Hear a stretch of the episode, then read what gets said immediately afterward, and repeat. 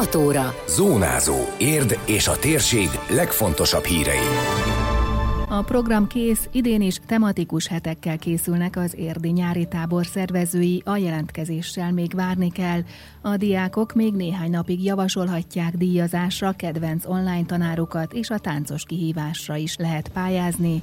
A mostani állás szerint két érdi versenyzőnek szurkolhatunk majd a Tokiói paralimpián. Ez a Zónázó, az Érdefem 113 hírmagazinja. A térség legfontosabb hírei Szabó Beátától. Startra vár a Városi Nap közistábor. A minél szélesebb körű nyitásban bízva az érdi nyári tábor előkészületeit megtették, kidolgozták a vakáció 8 hetére első programokat, a Nemzeti Népegészségügyi Központ, illetve az intézményi gondnokság munkatársaival megtartották a helyszíni bejárást, és amint zöld utat kapnak, szeretnék meghirdetni, mondta el rádiónknak a Szociális Gondozó Központ megbízott intézmény vezetője. Bereiné Petrik Mária tájékoztatása szerint úgy tervezik, hogy a tavalyi kihagyás után visszatérnének a Favágó utcába, ahol legalább 60 gyereket tudnának fogadni turnusonként június 21-től augusztus 13-áig fogjuk a tábort elindítani. 8 héten keresztül várjuk a gyerekeket. Az eredeti táborhelyen tervezzük, tehát a Favágó utcába, amit már megtekintettünk többször, hogy valóban az a hely megfelelő legyen a gyermekek számára. Szóval a népegészségügyi központból voltak kint, és ők olyan szemmel is nézték ezt a területet, hogy hány gyereket lehet biztonságosan fogadni, hiszen a biztonság a legfontosabb ez szempont. Egyelőre nincs meghatározott létszám. Azt gondolom, hogy a 60 fő az az alsó határ. És amikor majd kijön a rendelet, hogy ezek a nappali táborok hány fővel, milyen feltételekkel működnek, akkor mi ezt minden fórumon nyilvánosság fogjuk tenni.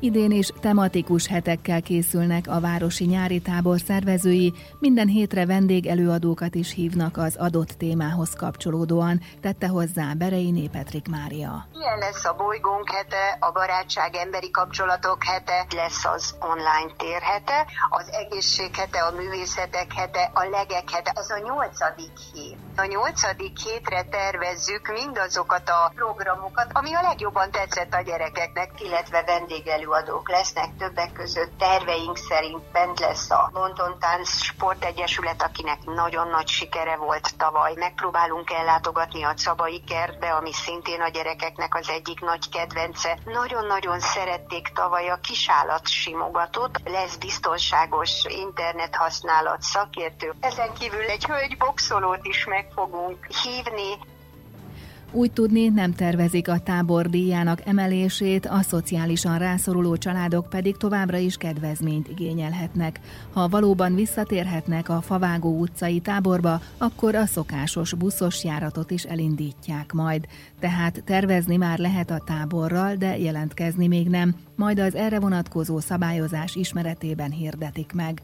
További részletek az Érdmoston, ahol a teljes interjút is meghallgathatják. A diákok javasolhatják díjra tanáraikat, még péntekig várják az onlineból jeles elnevezésű felhívásra a jelöléseket. A Nemzeti Bűnmegelőzési Tanács tette közzé, hogy a gyerekek javaslatai alapján a bűnmegelőzés napja alkalmából elismerhessék néhány pedagógus munkáját, akik a digitális oktatásban kiemelkedően sokat tettek a gyerekekért. Csak egy nevet és egy rövid indoklást várnak, mondta Szatmáriné Berci Dolores, az érdi rendőrkapitányság bűnmegelőzési előadója. Egy mondatot kell csupán leírni, hogy számomra azért ő a legjobb, mert ő volt a legérdekesebb, bele tudtam a legtöbb mindenről beszélni, nem csak a tananyagról, hanem egyéb okokból is, hogy miért a legkedvesebb.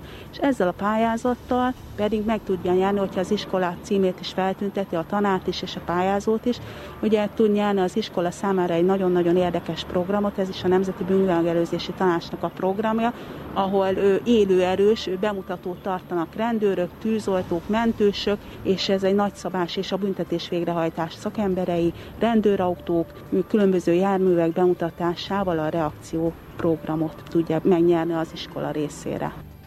Egy kihívás, ami a vidámságról szól, szintén várja a Nemzeti Bűnmegelőzési Tanács a jelentkezéseket a mostanában nagyon népszerű táncos kihívásra, tette hozzá a rendőr százados. Egyénileg családdal, munkatársakkal, barátokkal, ismerősökkel is lehet pályázni és nyerni. Mindenféle kihívásokkal vagyunk szembeállítva most a veszélyhelyzet idején is, de egyébként a TikTokon nagyon sok kihívásos felhívás, meg egymást is ugye behívják a játékokba, örömtáncot lejteni a barátainkkal, a közösségünkkel, családtagunkkal, egy jeruzsálemi tánc, ez tavaly indult, és a TikTokon nagyon-nagyon sok ilyen 15 másodperces kis videó van feltöltve, akár óvodai csoportok, munkahelyi társaságok is jelentkezhetnek erre, és kisebb-nagyobb értékes bűnmegelőzéssel kapcsolatos kis ajándékokat lehet nyerni. Ez a kisebb-nagyobb inkább szerintem a nagyobb felé fog hajlani, hiszen ez egy országos program.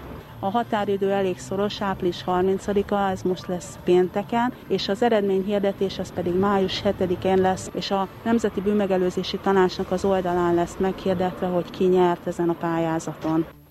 A részletekről tájékozódhatnak a bűnmegelőzés.hu oldalon, de az érd moston is. Már csak a hivatalos bejelentésre vár két érdi paralimpikon az UTE kerekes székes vívói. Dani Gyöngyi, aki márciusban átesett a Covid-fertőzésen, az ötödik ötkarikás játékokra készül. Azt mondja, komoly meglepetéseket okozhat, hogy a járvány miatt nem voltak versenyek, hiszen így azt sem tudják igazán, hogy milyen formában lehetnek.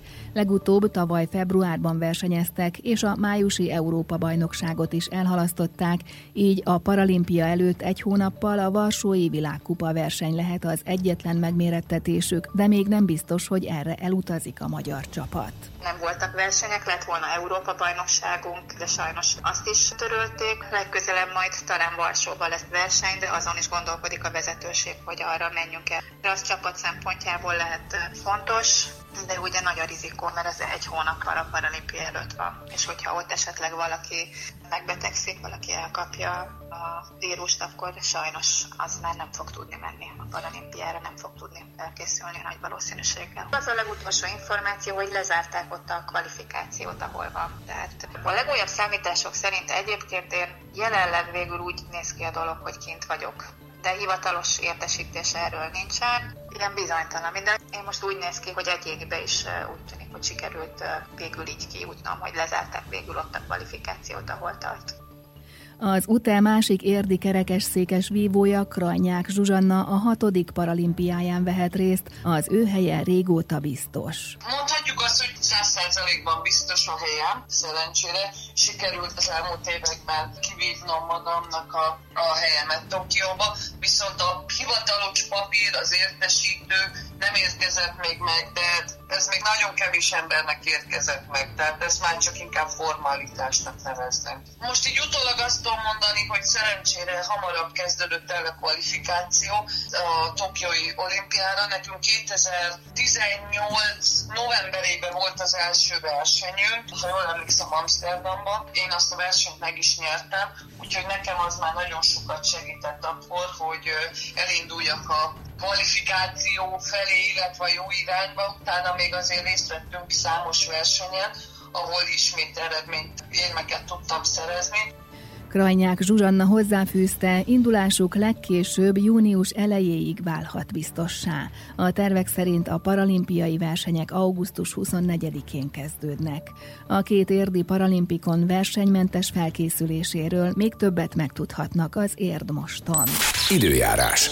A felhők között hosszabb, rövidebb időszakokra kisüthet a nap, gyenge eső eleinte nyugaton és délen fordulhat elő, később északon is lehet elszórtan eső, zápor. A szél megélénkül, a legmagasabb hőmérséklet 19 fok körül ígérkezik. Zónázó. Zónázó. Minden hétköznap azért efemen. Készült a médiatanás támogatásával a Magyar Média Mecenatúra program keretében.